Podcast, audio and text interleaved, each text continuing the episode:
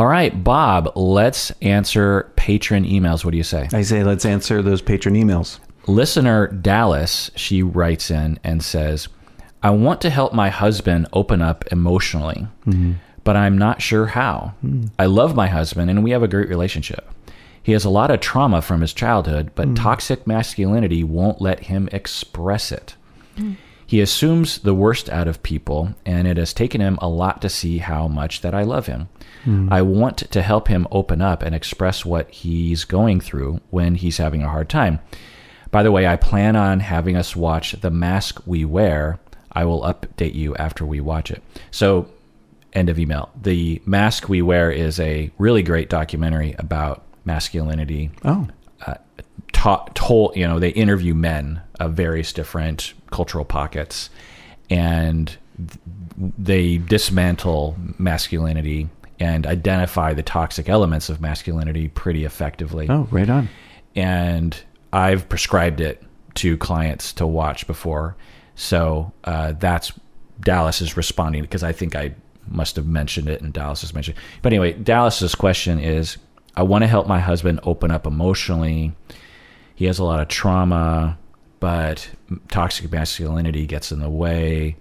What advice do you have to Dallas? Bob? Hmm. Well, I always think of listening. Listening's a really good way to help somebody feel safe to open up. And listening is not just sit there silently stare at them. Listening is taking an interest in where they're at, including I'm not being open. Like what a fabulous thing to make room for. Like, yeah, I don't feel safe to be open, and that's okay. Like, I as a listener, as a person on the other end of that, I can be interested and okay. So when I think about listening, I often think it's kind of like taking a guided tour, where you're on the tour and you're the guide is telling you. You don't interrupt the guide and say, "Well, you know the Mona Lisa," blah blah blah blah blah. You just listen to what the tour guide tells you about the Mona Lisa. Or when you're in the river, you just go where the river goes. You don't tell the river it ought to turn left when it's turning right. And you have that possibility. So even accepting that he exercises his freedom to be quiet and to have that be acceptable to you might itself have a paradoxical effect. Mm-hmm. Right. You mentioned safety, and Yeah. that is the key. Is that people want to share themselves. People want to be vulnerable, but they will avoid it because they don't feel safe. Yeah. And so that's the thing you really want to focus on. Uh, what else would you say though? Because I'm guessing for Dallas, she would say, "Well, that's all fine and good. I, I can be like I'm on a tour and there's a tour guide." Sure. but he never talks. so he never expresses himself. What am I? And he and I see him suffering in his uh, with his issues. Yeah. And he gets triggered a lot, and then he doesn't talk about it, and Right. I, I can see it, and I think he can kind of see it, but he never talks. What could I do? Well, you could do two things. One is you could take yourself off a clock, which is that's going to unfold at the pace that that needs to unfold at, and it might not be the pace that you wish for. Hmm. And the other thing you could do is you could be interested in what comes up for you when you notice that he's triggered or that he's locked up. What actually does come up for you, you can always look at and work with that. And it actually might be interesting. Work with it with him or on our own? Both. Yeah. Yeah. My advice, Dallas, similar to Bob's, is it's first off, it's tough. Uh, Yeah. It, we could provide tips. Yeah. And Yes. that's all fine and good. But Right. for people in Dallas's shoes, as I'm guessing other people listening are as well, it is it's tough. You have a partner who you understand has good reasons to be uh, to feel unsafe with vulnerability and to have toxic masculine ideas of independence and toughness and Yeah. and self-reliance and lack of emotion and terrifying notions of vulnerability and you can see it but to get someone to talk so to speak or to get someone to open up or to help someone to feel comfortable with their emotions you could do everything right for the rest of your relationship you know over the next 40 50 years and maybe just put a minor dent in that problem it is uh, pervasive in the personality It can be very difficult for people given their traumas. And it largely relies on the individual. You can do a, you can do a lot from the outside, but 99% of the change is going to be generated in part by the motivation of the individual. They have to set their sights on it. They have to say, yeah, I want to be more vulnerable. I want I, I don't I don't like the idea of it. And I've and I've been with clients as they go through this, men in particular, but you know, people of all genders, where for months I evaluate and then another set of months I explain and point out instances to convince the individual that their problem, one of their main problems, is a, a fear of vulnerability. And the, that fear of vulnerability leads to uh, certain defenses and ideas that results in not getting your needs met. And so trying to uh, convince them of that can take a long time. And then for some of those clients, eventually they get to a place where they are properly convinced and they're like, yeah, I'm going to set my sights on it. And then we've got years of therapy ahead of us. And that person is convinced, you know, they're, they're like, yeah, I see you've, you've shown me the light. I do need to be vulnerable. That is the key to my problems. And my retraction from vulnerability causes so many problems in my life that I, I wasn't consciously aware of. And, uh, and then it's years of therapy of, of, uh, of trying to do that. So, Yeah. uh, being a spouse uh, is you know it's it's going to be tough. So so so that one two as Bob was saying, it takes time. You got to be patient. Yeah. Uh, take yourself off the clock, as Bob says for sure. Um, obviously, therapy could help. Um, also, lead by example is another thing you can do. Is to be as differentiated as you can. Uh, Bowen believed that if someone is differentiated, it will pull a system towards differentiation to the point where Bowen actually, when eventually he got to a point in family therapy that he would try to identify the most differentiated person in a family and he would work one on one with them so that that person would go back into the family system and be as differentiated as possible and it would cause everyone to be more differentiated with their emotions and stuff. But anyway, That's fascinating. the other part of it is uh, the last thing I'll say is to what Bob was getting at is to s- speak his feelings for him within reason.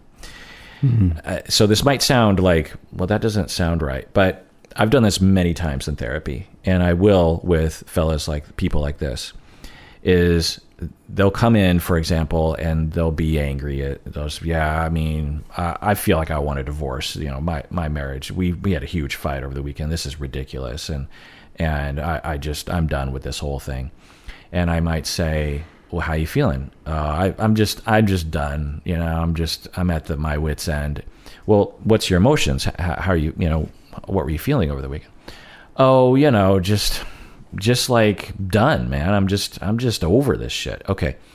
So, you know, just rinse and repeat that question of like, well, what's, what's the, what are you feeling in your body? Um, and nothing comes out. And eventually I'll say like, well, front, and then say they describe like a lot of conflict and, and I'm, I'm surmising that he was hurt, that is, he, that his spouse hurt his feelings. And so I might say, I surmise based on your description that your feelings were hurt and that that was really painful. I mean, if I were in your shoes, I, I think I would have felt really hurt. And then that would cause me to want to retract and to get away from all that because that doesn't feel good. And then I might go into a fantasy in my head of divorce, which is a relief to the pain. So this is me just telling a client what they are feeling or what they likely are feeling. And we, we want to avoid that usually. But I think under certain circumstances, it if you do it right and you don't just assume or tell someone, it is a it's the only way I have found in some circumstances to at least raise the possibility instead of Socratically just keep asking the question. You know, Yeah. it's just like you keep running up against the wall. Sometimes you have Right. to prime the pump, you know? Yeah. And as a spouse, I imagine you could do that too. You could say, like, so I, I imagine what's happening for you is that you're really hurt. I, if I were in your shoes and my dad did that to me, I'd be hurt by that. Drop my phone. Bob's, Bob's. I don't know if anyone heard that, but Bob's phone just fell on the ground. um, and that can help as well. All right, next email. Listener Emmy says, "What do you do as a therapist when you see a client denying they said something you heard them say in session?" Bob, what do you say?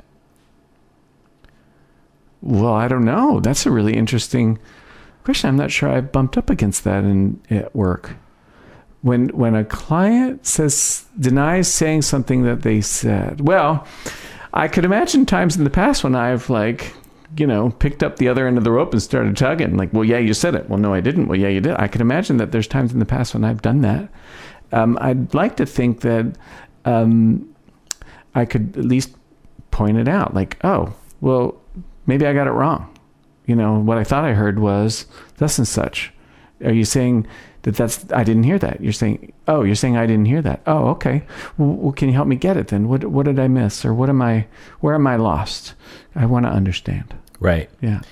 Not get hung up on right or wrong Yeah. or what someone said. Yeah. It's, it's not really not. important. Yeah.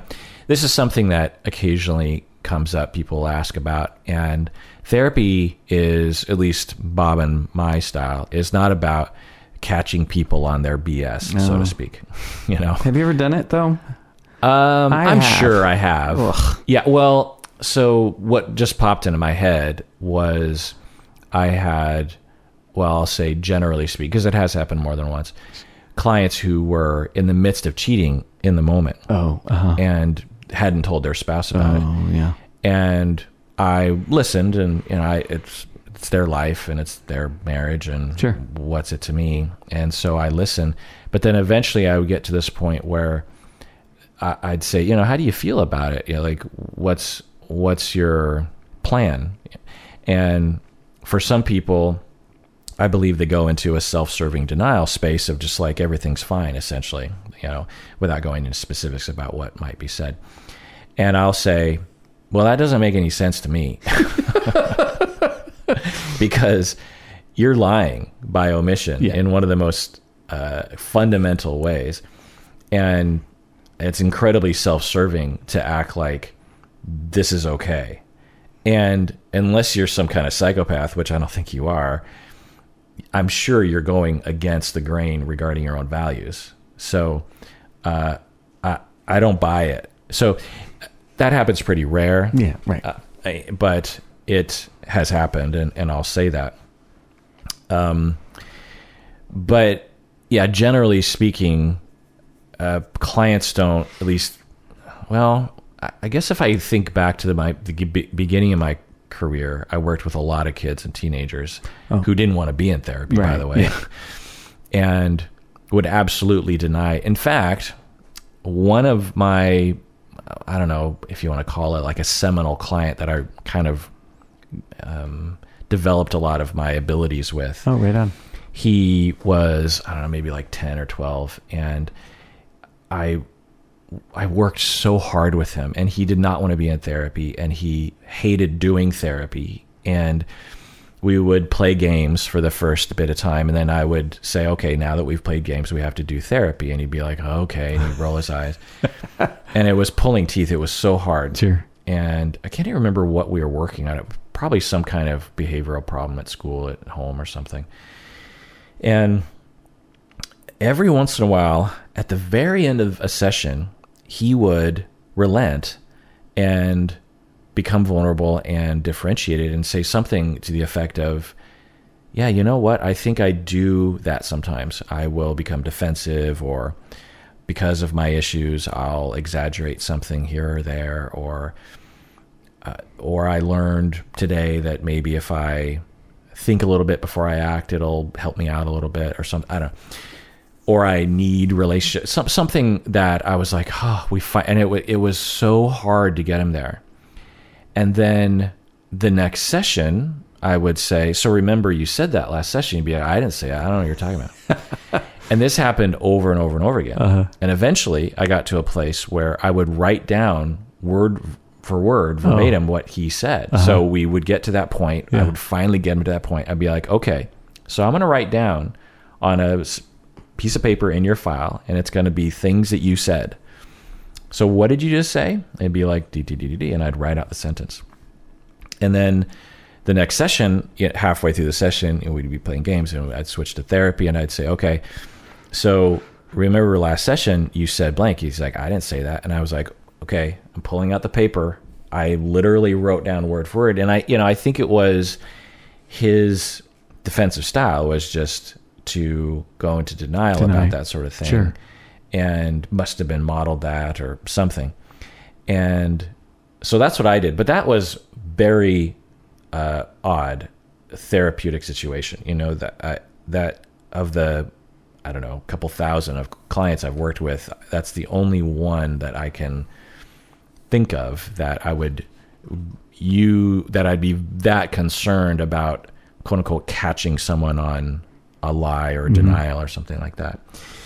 Um, but to answer your question, additionally, Emmy, you're saying, you know, what do you do as a therapist when a client is denying what they said uh, in therapy? Is in the, the first thing that comes to mind that's most frequent is in couples therapy when you have partners who will say, "You said this." No, I didn't say that. That kind of stuff. And and oh yeah, right. and all that's the time. Yeah, that's normal. Yeah. That- It's emotional remembering. We don't. We're not a tape recorder. We Right. filter everything, both coming in and coming out, through our emotions and our preferences, and and so there's that. The other thing is shame lying. People will lie out of shame because they or they will shame remember. they will shame forget. I guess uh, uh, things that we did that we regret in a fight with our spouse. Right. The next day, we're just like, I didn't do that. Even though if you really thought about it, you're like, oh, I think I did do that. Um, and but the main thing that I will say is just reflecting what Bob said is I would assume that I, I had it wrong. Yeah. like if anyone remembers more about their sessions, it's it's the clients. You know, I, I I've had a lot of sessions in my life, whereas clients only have a certain amount of sessions and they remember things much better than I do. So I would just assume that I, I was wrong. Anyway, Yeah. uh, next question here. Listener Paul from New York says, I listened to your recent podcast where you talked about the importance of mentors Oh, for therapists. I'm Yeah. wondering if you could talk about mentorship in general and what it offers to both the mentor and the mentee. I can't really say I ever had a positive experience with an older or more experienced person in my life. How does one form relationships like mentorships? Bob, what do you think? well, choose carefully, right? Those that we wish to um, learn from, we ought to choose carefully.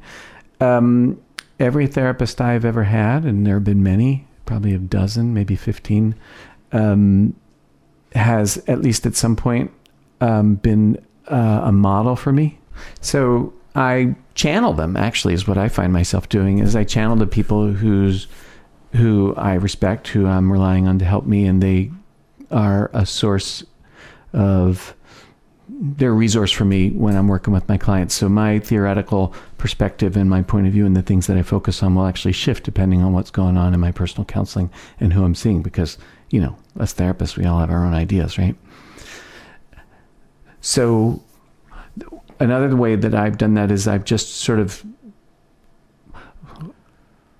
when I was learning DBT, I just watched video of Marsha teaching.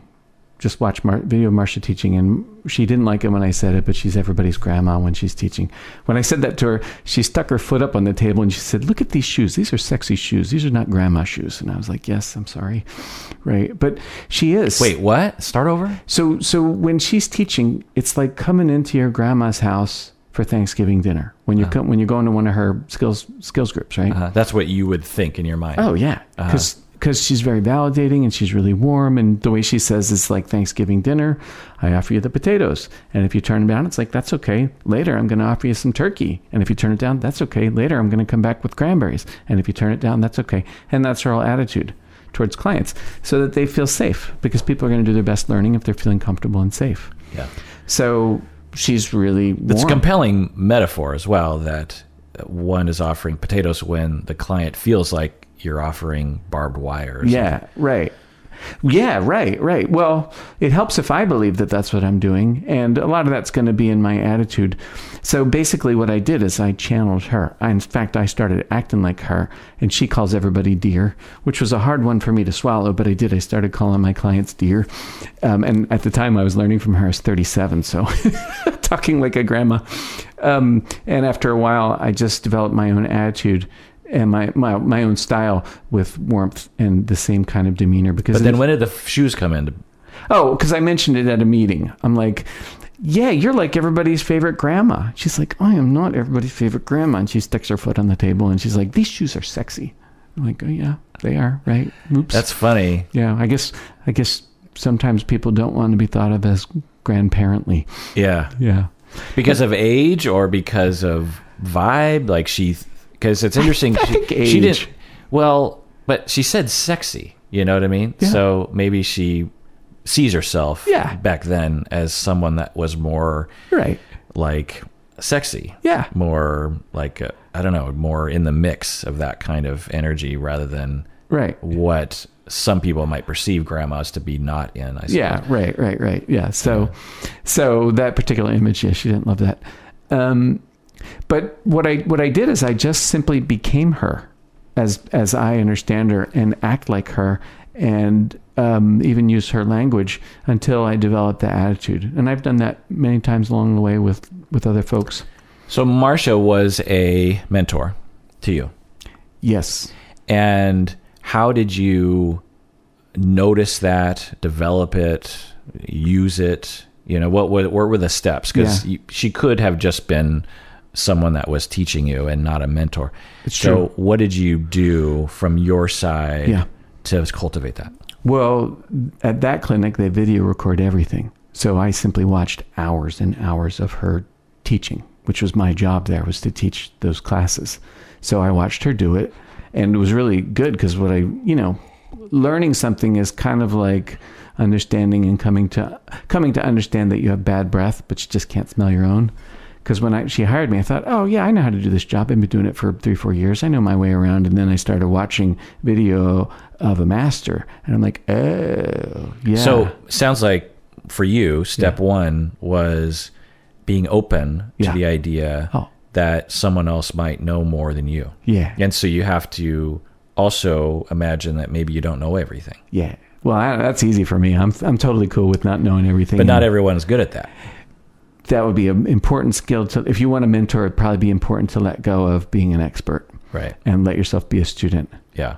So there's a bit of humbleness with that, some humility, um, openness, willingness, um, experimentation, um, willing to look at and own up to mistakes, and all that good stuff that helps anybody learn anything. And then once you had a relationship with Marsha, did you kind of step into it a little bit? Like try to have more um, interactions with her? No. No, I used her as a model for how to teach that class, but I didn't enter into um, a mentorship beyond that. But I have had that with, um, uh, in particular, a supervisor I, I knew for many, many years, David Taylor, lovely man. I learned a lot from him about therapy. One time I'm in the middle of a session and I'm like, David, I'm I don't know if I can help this client. I'm like, like I think I'm a step behind him. And he said, Bob, that's what's great about being a therapist is you're always on your growth edge. That's a good thing, right? He had that kind of playful, um, adventurous spirit that I was like a little bit tight and scared, and I learned um, flexibility and a little bit of humor uh, from him and um, softness. Uh, I learned a lot of that about that from him. How did you find him? Because there I was a time when you didn't know No, him. You, I was really lucky. He got hired as my supervisor at the clinic where I did my internship and then got a job. I was a job there and he got hired there. And then he became my, at some point, he became my boss. And so after, and then the clinic, I think mismanaged him and um, got rid of him.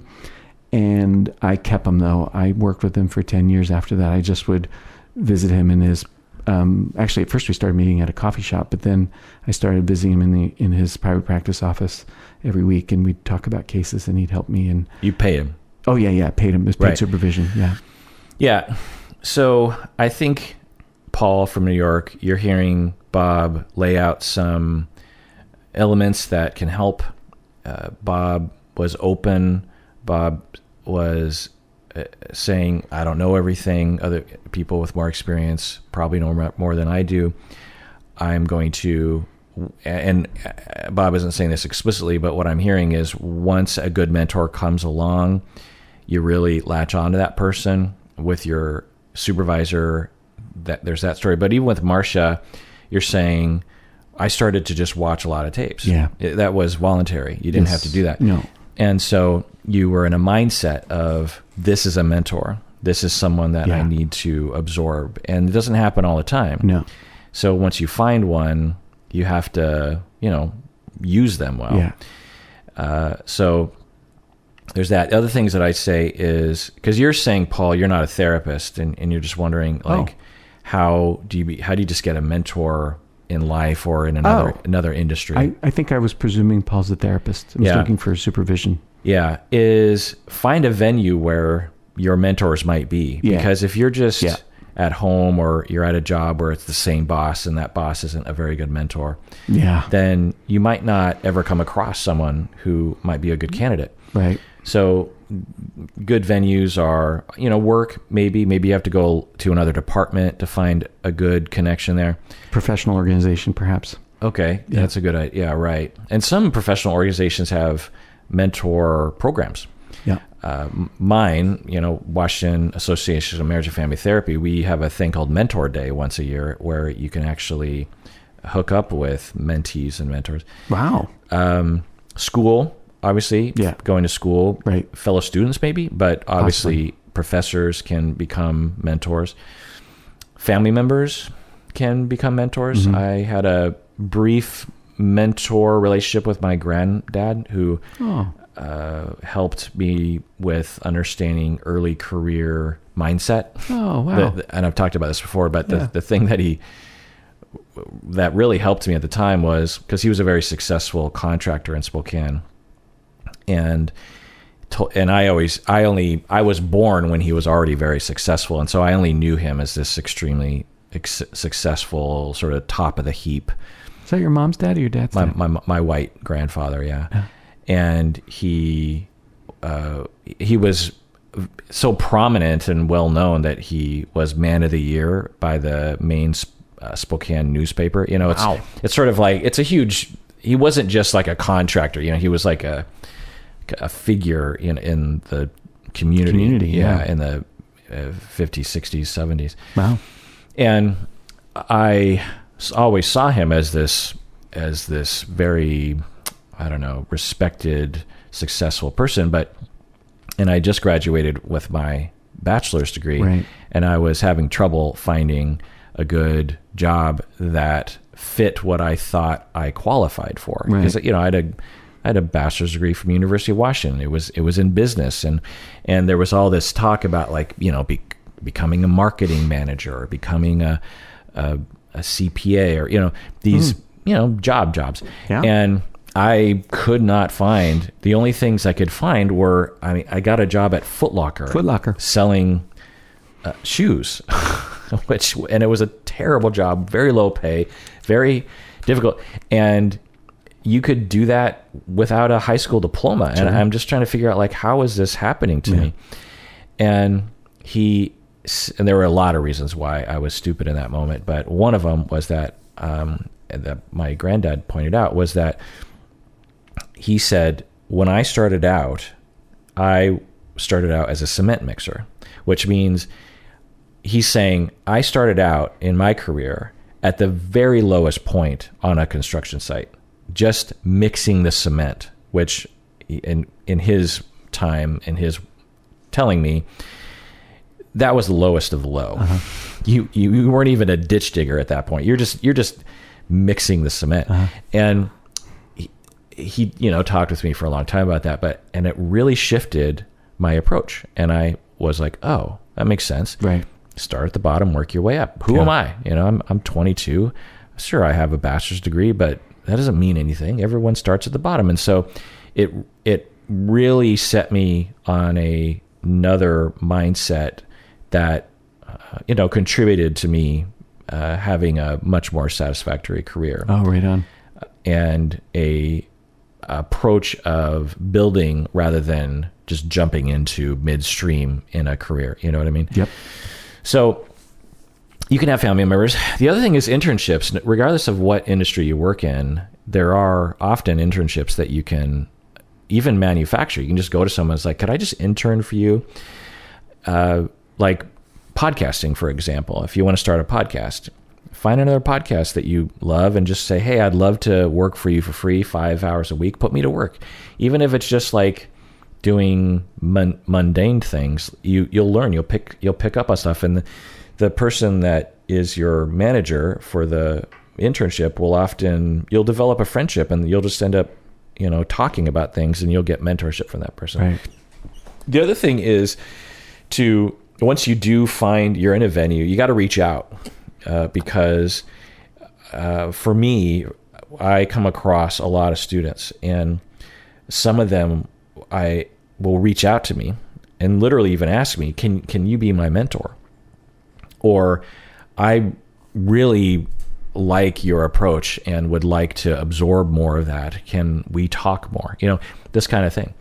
And it's uh, whereas other students, the vast majority of students, never do that either because they don't want me as their mentor, which is probably the main reason. But but there's also I think people who will the dog is barking, who will do that, who won't reach out because they don't feel entitled. They feel like they shouldn't, or they feel like they're going to bother professors.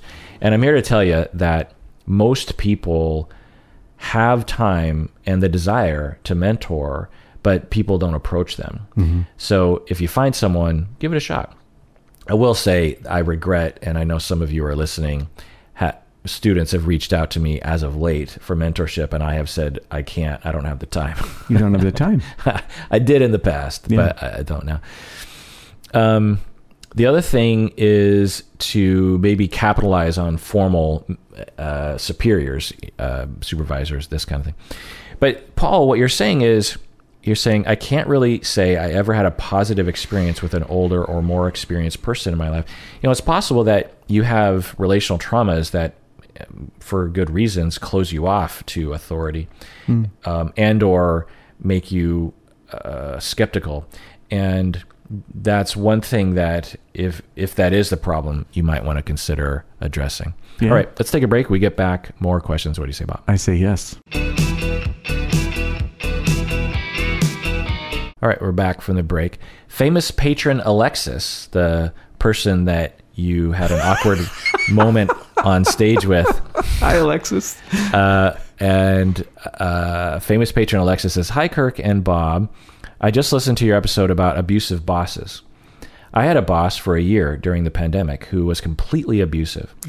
He was mean and sexist. Ugh. He scrutinized everything that I did.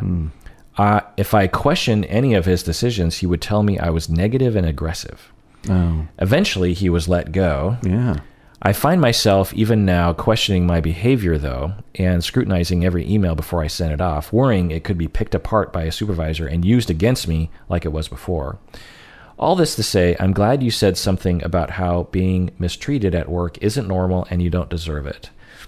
Yeah. Yeah. It's something that uh, I noticed early on in my career, not only with work, but also in bands, like musical groups, that we uh, will say, well, in a marriage, if you're not getting along, maybe go to therapy, right? Um, uh, there still isn't enough of that, but at least there's, you'll find that people say, wow, you're almost divorcing, maybe you should go to couples therapy. But if you have a major problem with someone at work or a major problem with someone in a band that you're in, or a major problem with a friend, I guess, by, by extension, uh, no one ever thinks or suggests going to therapy. And why not? Uh, it, I've, and I've often thought like, if every workplace had a therapist for every, I don't know, 20 or 30 employees, Wow. productivity would skyrocket, uh, uh, uh, job satisfaction would skyrocket. All these, and I, and they do this. It's not like it's unheard of. It does happen, but it's so rare, and it makes total sense, right? I mean, think about all the times, Bob, you've had a conflict with someone that you worked with. I mean, you've been in private practice for a long time. Sure.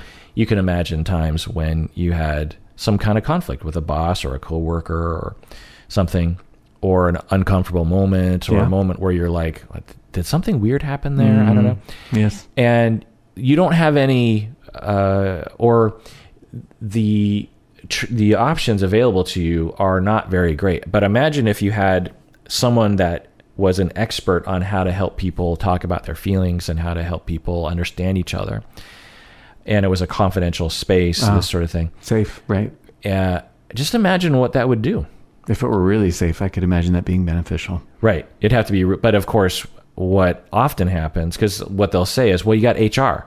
Oh, no. But a lot of HR is just a, it's just an arm of administration. Yes. They're not out for the, empl- they're They not are. there to help the employee. They are not. They're there to impose the administration's will on the employee. Not always, of course. There are HR people who are absolutely. We're not saying HR people or the administration's agenda is a bad thing. We're saying it isn't necessarily um, in line with what an employee would need or want. Yeah. It often is not. Yeah, I agree. Most, I'd say most of the time it isn't. Right. Usually, it, admin is about exploitation, which makes sense. You know, Sure. that they're trying to raise their, uh, they're trying to lower the bottom line. Is that what they're trying? They're trying to lower costs and increase productivity, and Right. so there's a natural uh, tension between Right. labor and administration, but and and HR has bosses, which is administration. You know, Right. HR they're not they're not employed by the plebes. They're they're employed by the aristocrats of the organization. Anyway, Right. um, so there's that. And another aspect that I think we talked about was if you talk about a marriage that is going badly, uh, people are like, oh, that sounds really rough. You talk about a relationship with a boss that's going badly, people are like, well, why didn't you just quit? You know, Yeah, this kind right. of simplistic. Sort of dis- dismissive. Yeah, instead of recognizing that it's uh, a very, very can be important relationship. The relationship you have with your boss or a Yeah. coworker, you for some people you're more involved, you know, hours wise and dependency wise with your coworker or your boss than you would ever be with your spouse. So um, I think it's time that we recognize that and and appreciate that and do something about it because people deserve that. You know, people deserve. I mean, I can't tell you how many times I've had horrible relationships with bosses and had zero ability to do anything about it. Right. Uh, but imagine if I could just go to a therapist and be like, "So my boss just yelled at me. Could could we pull in the boss and actually have a conversation about what just happened? Yeah, 'Cause I right. don't, you know, it, I think it would help. So the, one of the things that occurs to me about what Alexis is writing is, you know, like it's a trauma response, like once bitten, twice shy. Like who Right. wouldn't be? And then the other thing is that stands out is, you know, it's a misogynistic world. And so if you're a woman, you actually have to be more aware of. I'm not saying this is right. I'm saying that in order to survive in the world of business, you often have to be more aware of the way you're perceived more than a man man would have to be. My wife was just telling me about this the other day. She was taking a vacation and then one of her coworkers was you know wanted to go on the vacation with her. It was a man. This is long before she met me.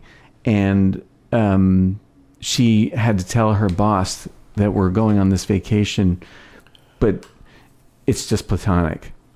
Just so that the boss wouldn't have some kind of misidea about what was happening there among his um, employees, his direct reports, because she had to protect herself. My wife worked at a bank, which is, you know, white man privilege dominated. So she was, you know, she would face mis- misogyny and sexism all the time. And so um, perhaps, I don't know what Alexis does, but perhaps there's an element of that. There's certainly an element of that in the culture and at large, perhaps an element of that in the world, in the place that she works, which makes me sad. Yeah, it is very obvious that in a lot, if not all, workplaces, there is sexism and misogyny. Yeah. And that when women are, um, you know, have legit complaints Right. or legit ideas Right. that they are not regarded in the same way, generally speaking, as when a man is speaking. Yeah. And I didn't see that early in my career, No. but started neither. to at at my university over time, and it was a stark contrast, particularly because most of the students and the professors were women Right. and yet so it was it was so obvious that the few men including myself got like so much more respect Oh. than women did uh, the most obvious example was professors we would all be in the same room having a conference about whatever and one of the women professors would talk about how they had an incident with a student and they'd say yeah so the student did this student did that and I, Right. and I would be shocked at what students that I knew how they'd be treating my colleagues Whoa. and I thought, and I, I remember in the beginning, I was like, they did what to you? they said what to you? Sometimes literally violence, by the way. Like there were students who were violent to female uh, instructors. Uh, not often, of course, but it happens. And I was astonished because not only had I not seen that from students towards me, but I'd never even seen anything close to that. And at first, I was just shocked. I was like, "What is happening?" And then over time, I started to see this pattern of it was the women instructors that were talking about this atrocious behavior, and I was like, "Wow!" I mean, as a guy myself, I just get this automatic pass that Yeah. my colleagues just don't get Right. and and I think what it has to do with is because I fit the mold of a proper professor in you know societal's eye, uh-huh, society's Oh, right. eyes Sure. as a man that when I say things that are stupid, which I do at times, people give me the benefit of the doubt. Yeah. Also, when I rub people wrong, people make excuses for me. They'll just be like, "Well, I'm, I'm sure you know he'll figure it out, or maybe he misspoke, or maybe he just didn't learn that bit yet." He's, but he's, you know, uh, uh, the the gift of charity is given a lot, right? Of, well, I'm sure he meant well, that kind of thing. And I remember thinking about this about male professors myself. You know, they would say something be like, well, you know, he's older, he's probably kind of set in his ways. Whereas a woman says it, you're like, wait a second, you're not supposed to say that kind of thing.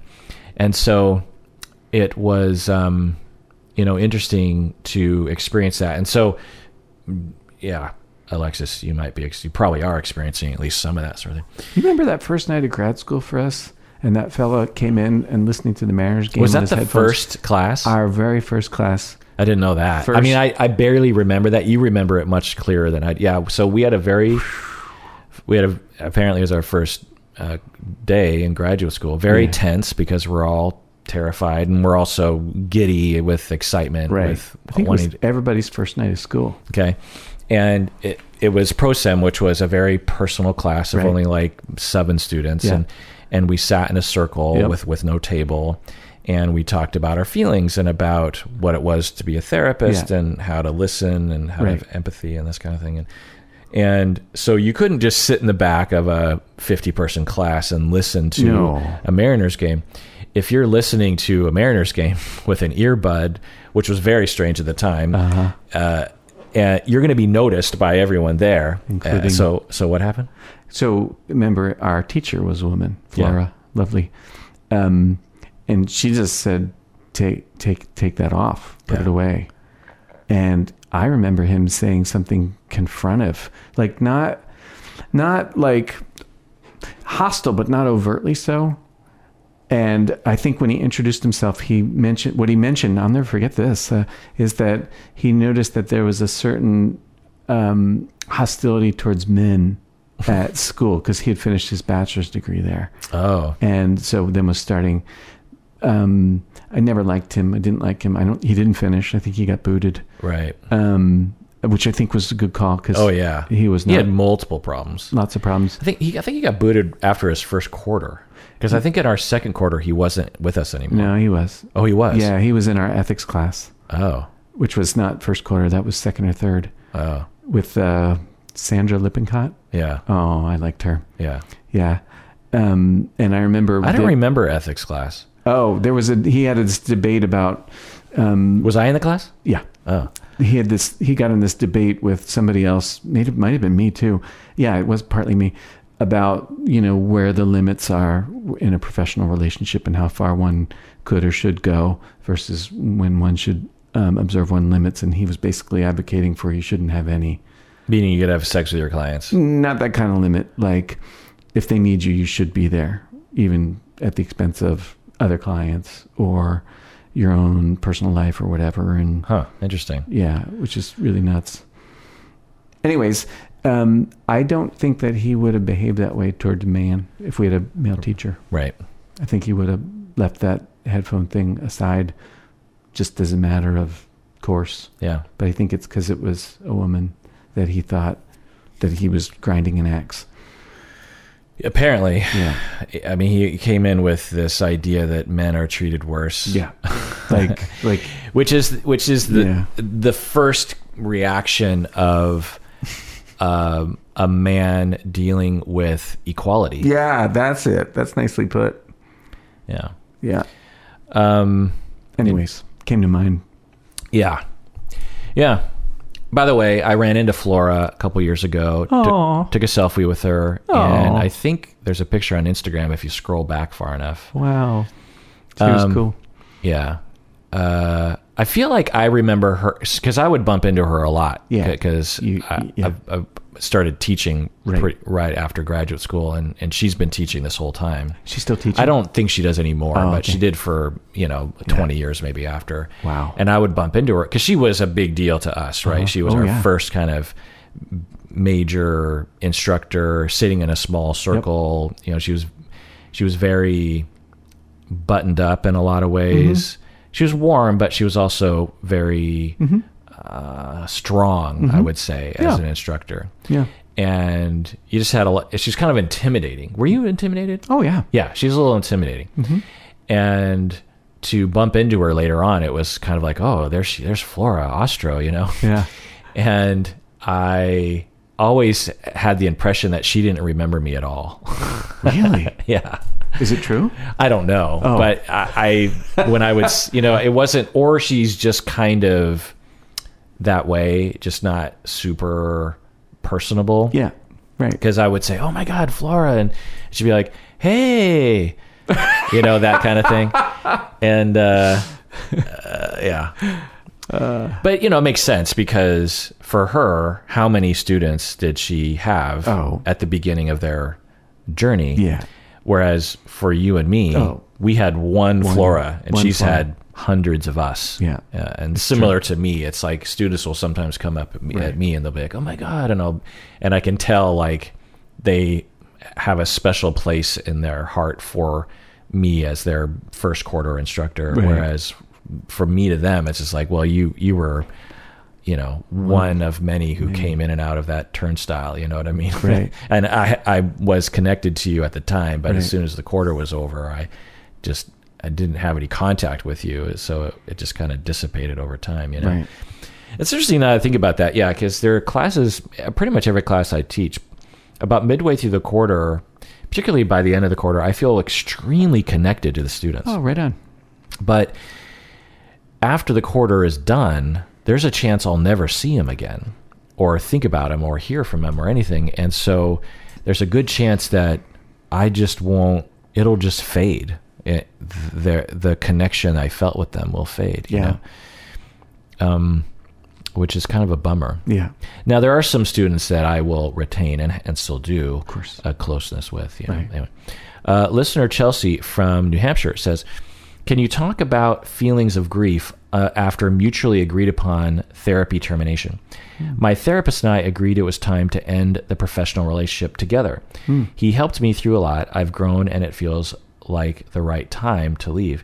Now I am feeling a lot of sadness and almost feel as if I've lost someone. Yeah. I don't know if it is appropriate to reach out to him about this. I also don't know if after a few weeks it will pass and all will be well. I also don't know, I also don't want to freak him out and make him make it seem like I'm thinking about him too much. I'm feeling a lot of embarrassment and shame for being so attached to him. Hmm. Also, like I can't share this also, almost like I can't share this with anyone because of my embarrassment and shame. Especially because I'm in my early 30s and he is a 60 something year old man. Oh. Is this a relatively typical response to a healthy termination of therapy? Can you talk about this as it relates to forming attachment to your therapist? Bob, what do you think? It sounds normal to me. It sounds like he was really important to you. Um, um, um, perhaps, though I, you know what I know, but perhaps a father figure and a positive one. I, I, I can imagine being really sad about um, the end of your relationship, the way you would be sad about the end of any positive, important relationship. Doesn't sound weird to me. If you decide to contact him, it'd probably be useful if you were real clear about what it is is your goal. I don't think there's any getting out of sadness, and seeing him um, might forestall it. But um, it's not bad or wrong or dangerous to be sad. Who wouldn't be? Yeah. Yeah. The relationship that you had and a lot of people have with their therapists is incredibly deep. Yeah. It is deeper often than any relationship you have with a, you know like a I don't know just like a like a doctor, a physician that you'll have or deeper can be deeper than a friendship, can be deeper than even and more safe than a relationship you had with one of your parents. Yeah. So to feel something after termination would is extremely normal. Yeah. And it's only abnormal because our society is stigmatizing about therapy in general Right. and about um, these kinds of relationships. Sure. And there's nothing creepy or freaky. You know, if you had a close relationship with him, I suspect that he's the sort of person that would not react negatively No. to you feeling feelings for him. Yeah. So there's that. Now I will say some therapists will. Some therapists are not of the mindset that Bob and I are of that uh, clients need to have boundaries of this sort, which uh, they'll they'll frame it as quote unquote boundaries, but I think what they mean is that's just not the kind of therapy that they want to provide. Anyway, so totally normal, and it would be strange if you didn't have grief and longing and wanting to reconnect occasionally or something. It'd be strange if you didn't have that. Uh, you can reach out if you want. He might not respond. You know, some therapist will say, "Look, we terminated, so um, if I were to re-engage over email or something, I'm opening a can of worms that I might have to eventually draw a boundary around." And you know, we proper. And this is kind of my approach, honestly. Is uh, I'd properly terminate at the end, and I will say I don't always say this because it's not I don't usually predict it will happen, but if I did, I will say something like, "So if you ever reach out to me, know that we have to be very careful about how we communicate because I want I need to make sure that you understand that we've terminated and that you're no longer under my clinical care." And so if you communicate with me um, just know that I professionally and ethically I, I have to think about that and I have to communicate with you about that. Because some and in my early career this would happen but some therapists will do this. It's like an old client will reach out to you and they'll be like back and forth maybe even over text. And then eventually the client has a bad day and says i'm having a bad day. I'm you know i'm feeling suicidal or something. Well what are you supposed to do as a therapist? You're you've now essentially reopened the clinical relationship and you are now responsible for doing something about it but you're not officially they haven't signed your disclosure. You don't necessarily know where they live you know if you have to call emergency services.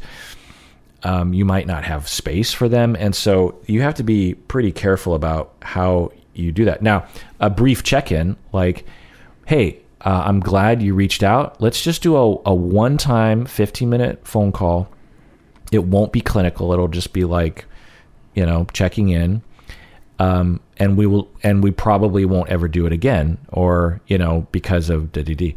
Uh, you know you can put a frame around that kind of check-in but but anyway uh, you definitely won't freak him out. I don't think. Um, yeah. So so that's fine, and he'll probably take it as a compliment. I mean, therapists get into this field because they want to help people, and if you reach out to him and say, "Hey, I'm just reflecting on how great our relationship was. I still think about you," I think that would really make his day, if not his entire career. I mean, there there are certain uh, clients that have told me things like that that I have framed literally and put up on my wall because that's why I got into this. I got into this to develop those kinds of relationships and to have that effect on people.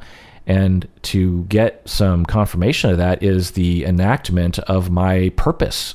so you might uh, be giving him quite a gift by reaching out and saying, I, you know, I think about you and I miss you, and I, I'm glad we terminated, you know, for the reasons we talked about. But I just want you to know that you changed my life, and I, I miss you sometimes, and I think about you sometimes, and it's, it could be a, a huge gift that you could give to. Him. Oh, it's nice. Uh, anonymous listener in have you ever done that have you ever reached out to a past therapist in that way and just uh, want to check in that kind of thing No, I haven't. yeah me neither Doesn't mean anything. Yeah. I mean, I've had contact with former therapists because I might uh, be referring someone to them and we might have a brief kind of email exchange. Or I become their supervisor at, at the university. You know, Really? Yeah, I mean that happens. You know, You've become a supervisor to somebody that you had therapy with. That you that you that was your I mean I won't go into details, but oh you know, Seattle, the therapy scene is not huge. no, it's not. Uh, yeah, you can't. You'll bump, especially if you're program director at Antioch, which is the biggest. Right. Uh, I think I once calculated that if you combine all the other programs in Washington State, uh, our program is still bigger than all of them combined. Really? Yeah, Antioch is huge. The the the counseling therapy program is Jeez, is, I didn't know that. is huge. There's so many students and so many professors. Yeah, and it was bizarre for many years. Even though we were gigantic, we had the same amount of core faculty as other programs did. That is bizarre. Is Yeah. it still true? No, uh, it's definitely different now. Uh-huh. But in the past, just to give people an idea, a typical student to full time faculty ratio is like 10 to 1, so 10, 10 students for every one full time faculty. Yeah. We had like 40 to 1. Whoa. So it wasn't just like 50% more, it was, you know, 400% uh, uh, out of whack. And the, the problem, getting back to our talk about admin, was it was administration. You know, we were going to admin and saying, uh, one, it'd be great if we had some more help. Two, we are weird. Three, we are profitable as is and still would be if we hired, because we knew all the num you know, as program director, you, you get to know all the budgets and everything.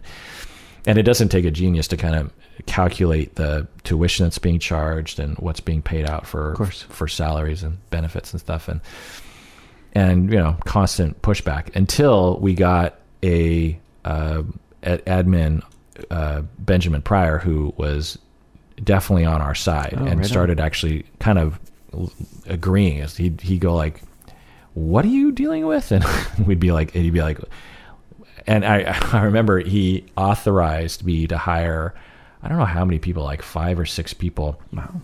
we only had three full-time faculty and so i was hoping for one new person and like i can't remember the exact numbers but i remember him him going like well let's do three but like you know let's do three more in a couple months. And i was like what? Like and then it's been that you know trend ever since and you know and over the past i don't know five or six years we've hired like uh, and you know originally it was three full-time faculty i think we have like 16 now or something I don't know. Wow. yeah or in that range maybe Yeah, even more Wow. um, which is this whole other problem because it's like how do you manage that many full-time people and, and you have to hire them which is a huge pain in the butt and, and we have to do that all ourselves and Yeah. um, anyway, why did I get on that topic? Uh, anonymous listener in Seattle, he Oh. says, uh, I listened to your podcast on bad therapists from February 10th, 2021. I think that might have been you and me talking, uh, which was really interesting. Can therapy be harmful in other ways? I have a good therapist. However, as our work has progressed, I've begun to feel really hurt by our work. I often feel deep pain and distress in therapy as he sits quietly and observes, but he seems to be unmoved by my pain. He does not offer comfort. I can't tell what's going on inside of him, and he won't say. This inscrutability and detachment replays my childhood and adolescent to a T. Uh, my father was nearly completely detached from my feelings and mostly unresponsive when I sought his help. Is it time to say therapy is doing more harm than good? Bob, what do you think? Well, we we can't know, but based on what's written here, so you're saying you're saying you know my big thing around here is talk to your therapist about it, and what you're saying is I talked to my therapist about it, and that didn't do anything. One might try again, I suppose. Um, maybe be as clear. Well, what you're saying would move me if I were your therapist. If if if you if you were having this experience of me and you told me about it, it would definitely have an impact on me.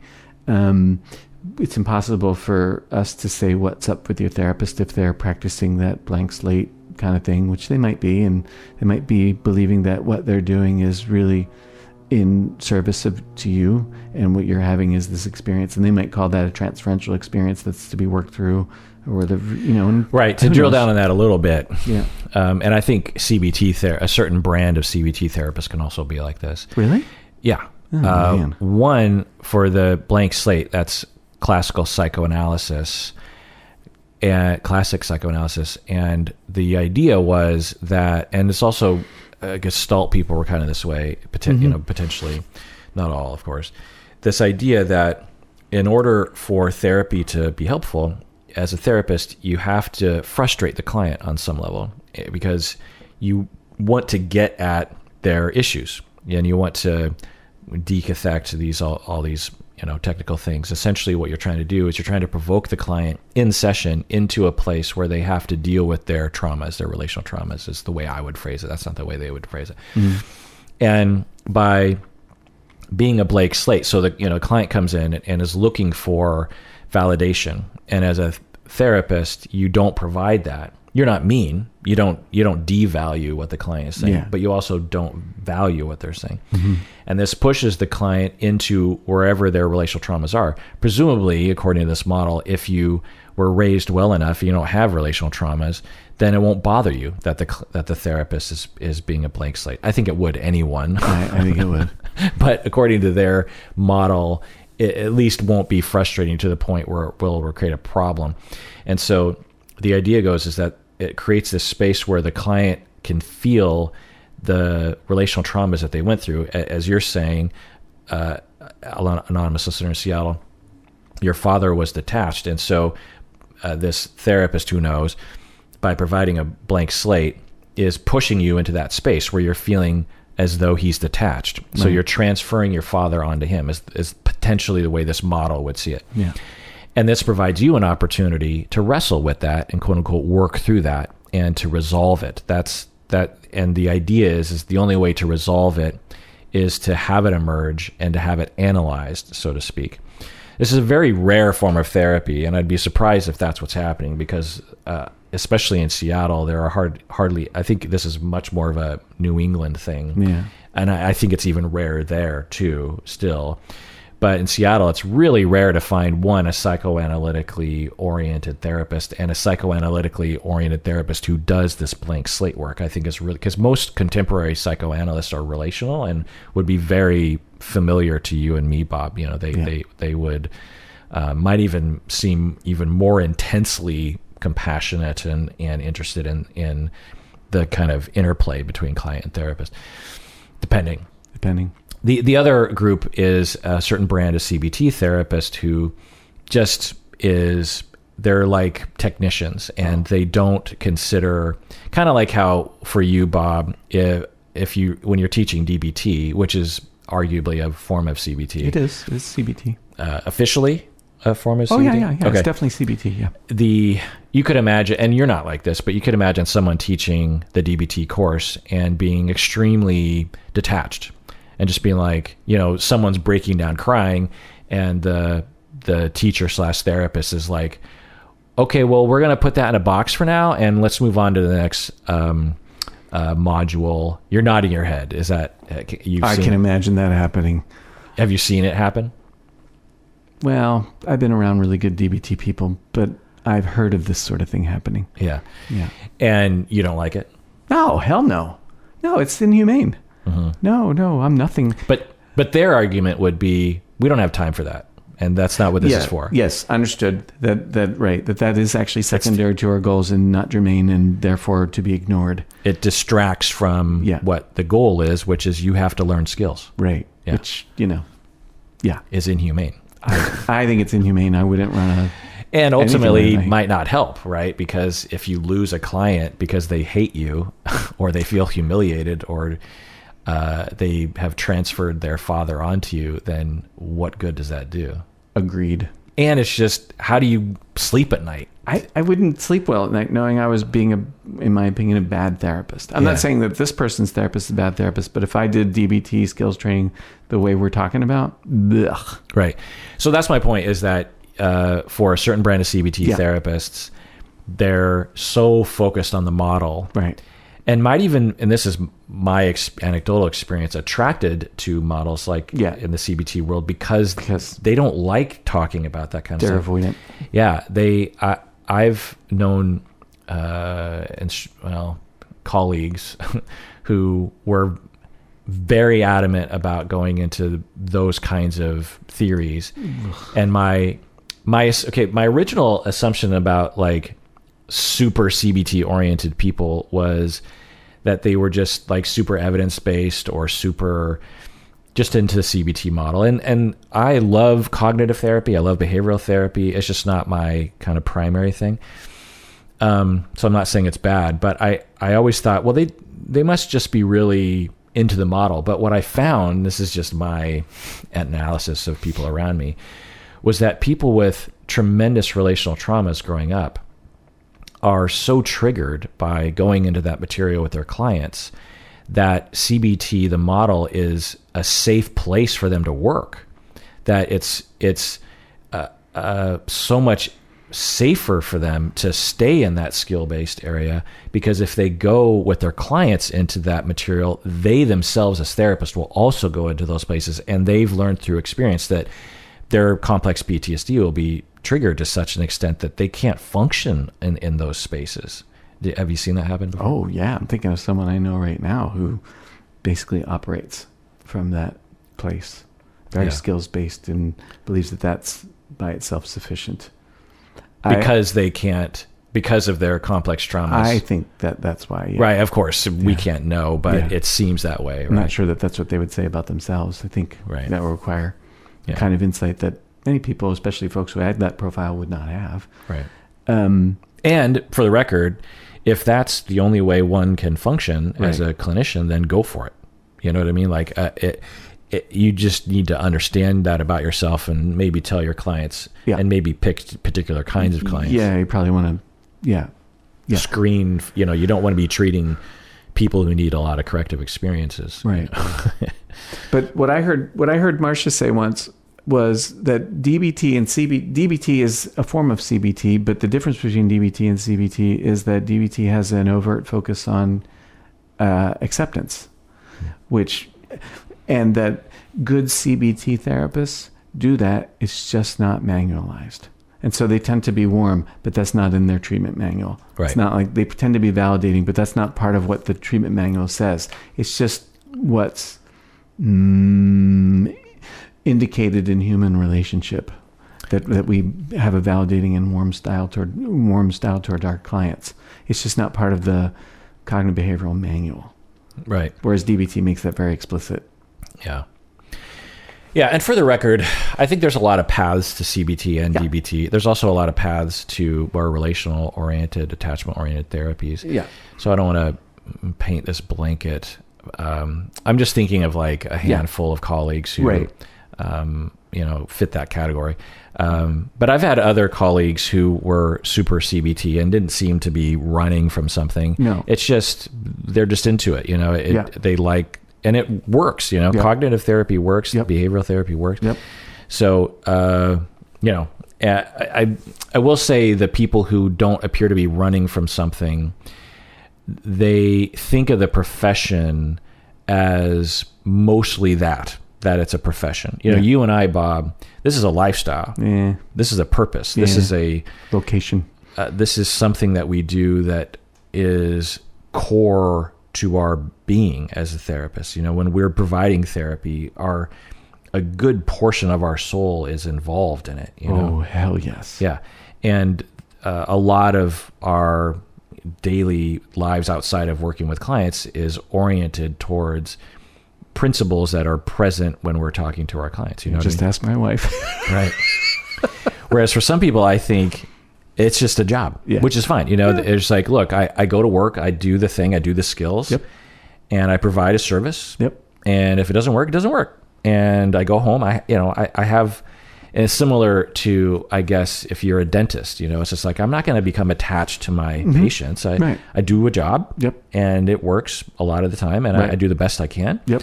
And I have other people that I are close, I'm close to. I'm not, I'm not close to my patients, you know what I mean? Right. Whereas you could find a dentist who might be very personable and very close to their patients. So, uh, anyway, It's possible that this therapist has one or both of those mindsets. It's possible. right. Um, it makes sense to keep talking about it from my point of view. That's what I would like to suggest. Yeah, absolutely. So, it, to respond to you, anonymous listener in, in Seattle, as Bob says, talk about it's a great opportunity. And you know, I don't know what situation you're in. I don't even I don't know what your therapist is going through, but uh, what a wonderful opportunity for a corrective experience for you. At the very least, to just say, "Hey, I don't like the fact that you're detached. I don't like this feeling."